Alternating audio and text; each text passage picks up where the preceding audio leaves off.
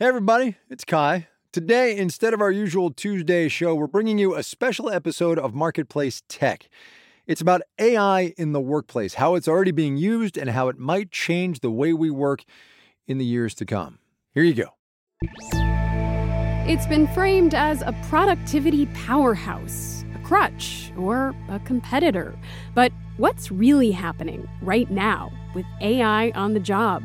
From American Public Media, this is Marketplace Tech. I'm Megan McCarty Carino.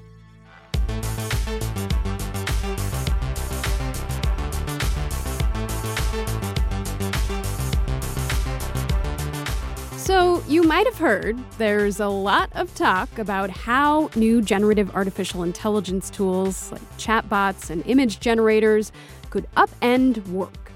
AI has just taken off massively over the last few months. Tonight, a stark warning that artificial intelligence could lead to the extinction of humanity. AI is already in the workforce. Artificial intelligence website known as ChatGPT. Be able to defend our position when someone asks us, why hire you as opposed to just getting AI? In our special AI on the job, we're diving deeper into how this technology is already disrupting workplaces. Not in some speculative future, but now. What kind of work is AI automating, augmenting, or creating an entirely new market for? Kamales Lardi says AI is already widely used in many industries. She's the CEO of Lardi and Partner, a consulting company in Switzerland. We've seen automation as well of complex tasks, as well as acceleration of decision making processes and creation of, of high value insights for quicker decision making, for quicker and accelerated business activities. As a consultant, Lardi sees an increasing number of large companies looking to generative AI to take over mundane administrative tasks. But this technology can do more than automate routine work. We are seeing uh, generative AI systems really able to create good content and also generate original content, which was something fairly new. That could help grow productivity by 1.5% a year over a decade, according to a Goldman Sachs report. Those kinds of gains would be great, says Lardi, but she worries about how companies will go about integrating this technology. For instance, by replacing entire departments like HR. If you replace that with an AI based system, the data and information that's being used might not be as unbiased or might not be as diverse or might not be as, you know, considering uncommon or common sense elements that a human being might consider. But in many cases, this technology could augment human workers instead of replace them, according to Yossi Sheffi. He's the director of the MIT Center for Transportation and Logistics. He points to an earlier technology as an example the wide scale deployment of robots in warehouses like Amazon's.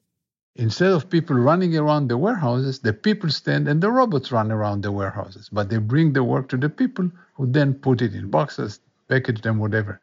In the same way, a large language model could improve customer service calls by suggesting responses to common questions that a human representative might want to offer, depending on the conversational context. But working with this new technology could require learning new skills, says Sheffi. Those workers who don't or can't adjust could be left behind. They'll have to do low level, simple jobs that also a machine can do and the reason that they do it is because they're cheaper than, than the machine. Still, neither he nor Lardi see AI causing mass unemployment. But Lardi says she'd like to see some regulation that protects employees from potential displacement.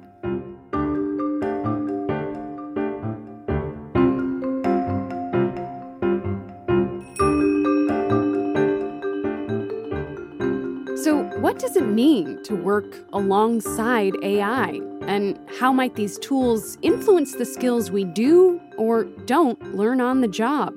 This tech is still relatively new, but we're already seeing evidence of its effect in certain sectors.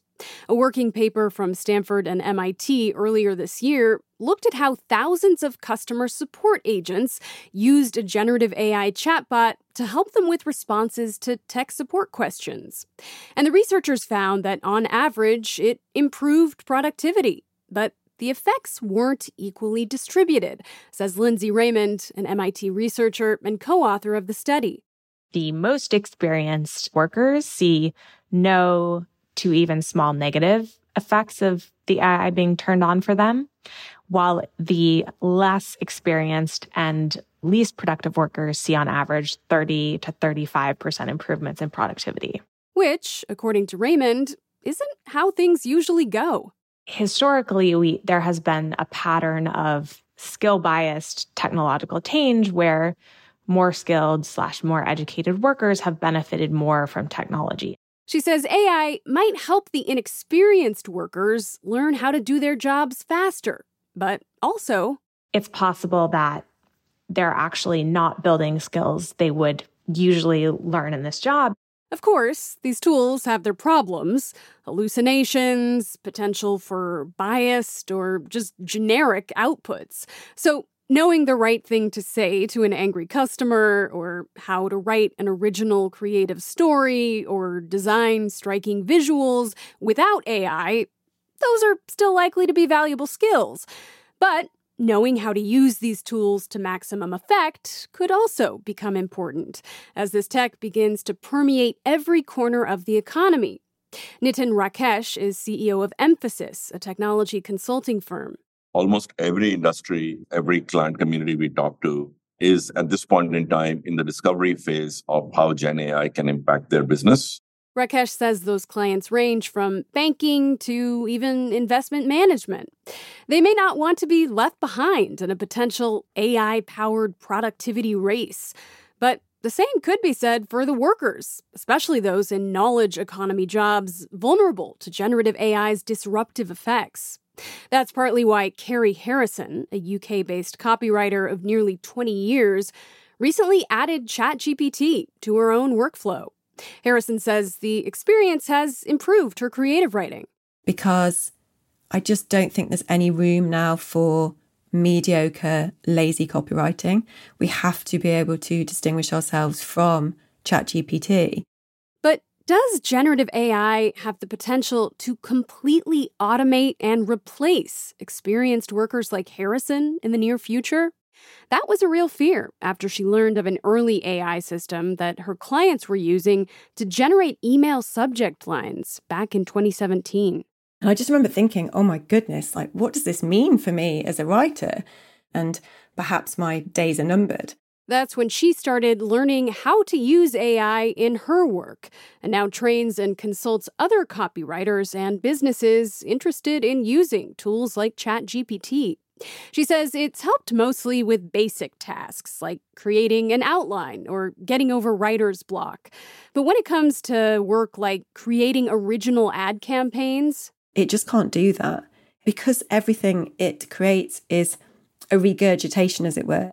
But having AI do the basics is enough for some. I've spoken to people who are using these tools to write their blogs and to write their newsletters, and they're happy with that outcome. And it's already enough for some employers, even deep pocketed ones like Disney.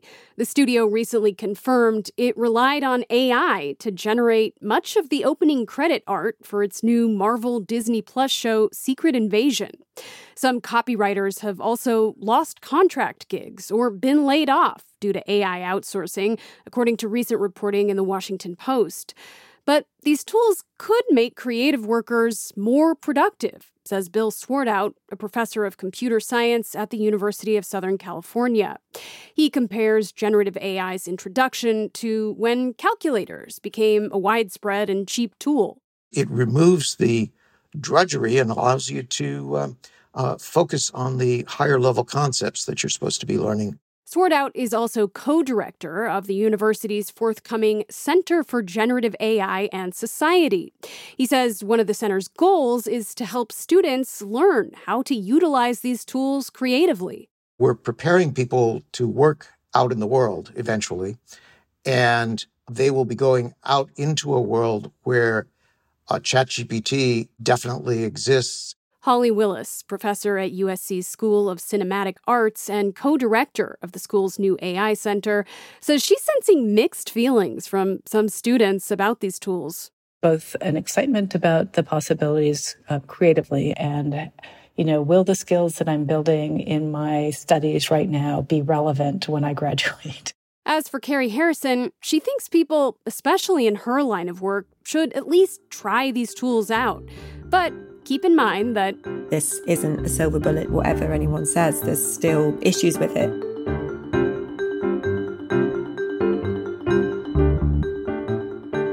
This is a special episode of Marketplace Tech What Happens When AI Goes to Work. We'll be right back.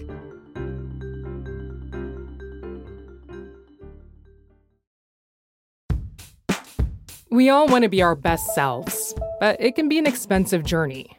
From experimenting with alternative medicine, I was working with a natural, holistic nutritionist and never really thought about the cost. To splurging on fast fashion. I was spending like all my tips. I was definitely spending like $200 a week.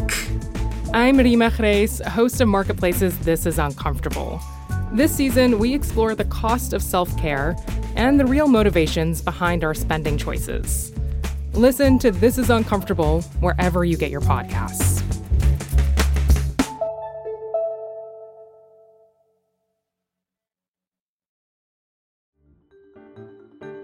We're back with a special episode of Marketplace Tech What Happens When AI Goes to Work. I'm Megan McCarty Carino.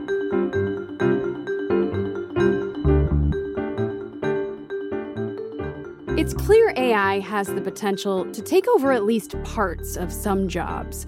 And there are those who say that doesn't have to be bad. By making some tasks more efficient and eliminating others, AI could open up more time for original thinking and supercharge the creative process. That's how Matthew Hitchum sees ChatGPT. So I would say I probably use it for at least a couple of hours per day in my marketing business. As an AI entrepreneur with his own digital marketing agency, Hitchum uses the chatbot in writing video scripts, social media content, and emails for clients.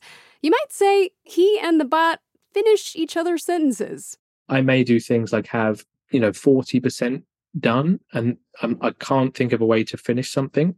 So I'll ask it, give me five different options as to how I can finish this sentence or as to how I can finish this video. And it will do that Earlier this year, economists at Goldman Sachs predicted AI could expose about 300 million jobs to automation, saying already about a quarter of existing work tasks could be done by AI, particularly in the legal industry. And that's exactly where Jake Heller sees his product fitting in. He's the co founder and CEO of Casetext, a company that makes an AI tool for lawyers called CoCounsel. I, I think there'd be certain tasks that lawyers won't do anymore or will do far less of in the future. And I think for a lot of those tasks, lawyers are going to say good riddance. Things like document review, writing legal memos, and analyzing contracts. Heller says this goes way beyond his product and his industry. I think every single professional is going to have an AI assistant supporting them in their work sometime over the next five years. I think it's going to become ubiquitous. Joe Gibson is the managing attorney of the Employment Law Center of Maryland. He uses CoCounsel as exactly that. It definitely functions like an assistant. It does assist me in performing my job duties faster, better than I could before. But despite its impressive capabilities, Gibson says he's not worried about AI replacing human lawyers anytime soon it really augments our capabilities as lawyers. It can't replace it. So you you can't put it on autopilot. You can't trust it entirely. You still have to use your brain. So right now, it, it shouldn't be replacing me, but if it does, uh, I could use the vacation. In the meantime, AI entrepreneur Matthew Hitchum says you don't have to wait for a specialized AI assistant to come to you. Why not use ChatGPT to build one yourself? The way that people are really going to make money using ChatGPT at the moment is via the API and creating plugins, automating tasks and creating virtual assistants in specific categories. Apps like that, that's where the money is, I think. That's that's where the billionaires will be made. New technologies like generative AI chatbots don't just replace some jobs and change others. They also create new ones, spawning markets for products and services we never could have imagined, like consultative sales AI. Sridhar Mari had been working in tech and customer experience for years when he got an idea for a new business last summer. His daughter was getting ready for a party after her college graduation and had been searching for just the right outfit and accessories online. She wanted something very effortless, cool, and any cosmetics would be not tested on animals. They have to be eco friendly. She scrolled and scrolled and filtered and sorted, but still couldn't find quite what she was looking for. So Mari decided to create the solution an AI chatbot that could recommend products based on conversations with users. The new company is called Flyfish you know they bring in this humanized experience and you know multi-turn conversational cap- capabilities. But what is flyfish bringing to the table is the hyper personalized product recommendations product advice at the time of actually buying and to make that business a reality, he needs workers, from engineers to experts in user design, sales, and marketing. A report published this summer from Upwork, a platform for freelancers, shows that hundreds of companies are looking to hire more people to integrate this tech into their businesses. 64% of C suite executives said that they do plan to hire more professionals in order to keep up with the demand that generative AI is causing in the workplace. That's Kelly Monahan, managing director of Upwork's Research Institute and author of the report. She surveyed 1,400 U.S. business leaders and says the most bullish industries are business and professional services, software and technology, media and telecommunications, and then finally financial services. And not all these new jobs are for STEM experts. Monahan sees this technology as something that co works with humans, who will still be relied on for soft skills, things like interpersonal communication or out of the box problem solving. So, develop the human skills, but also learn and recognize what generative AI is and what it's not, and learn how to incorporate it into your workflows. Sridhar Mari says as he scales up his startup, he'll be looking for applicants with a range of skills. You know, the arts and humanities people uh, would come in, probably define the ethics, probably define the philosophy of what we're doing and why we're doing, how we should be doing. All those aspects are very, very critical. And he'll need the help. Mari says a number of large brands, some of them household names, are piloting his consultative sales chatbot.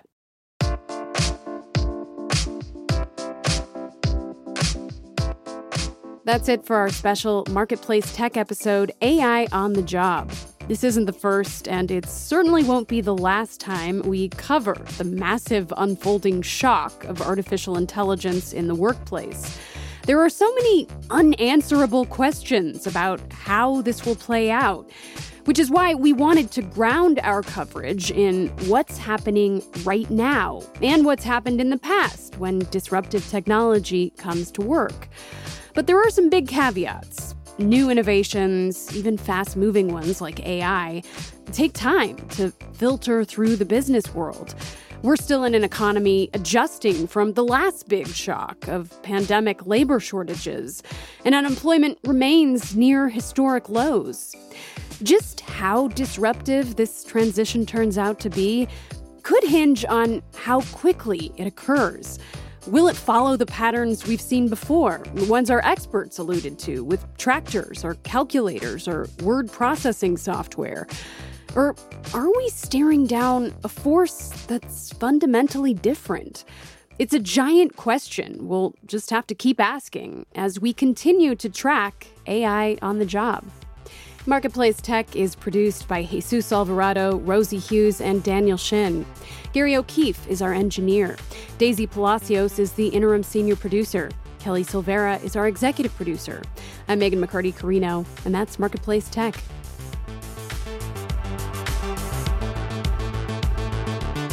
This is APM. We all want to be our best selves, but it can be an expensive journey. From experimenting with alternative medicine, I was working with a natural, holistic nutritionist and never really thought about the cost. To splurging on fast fashion.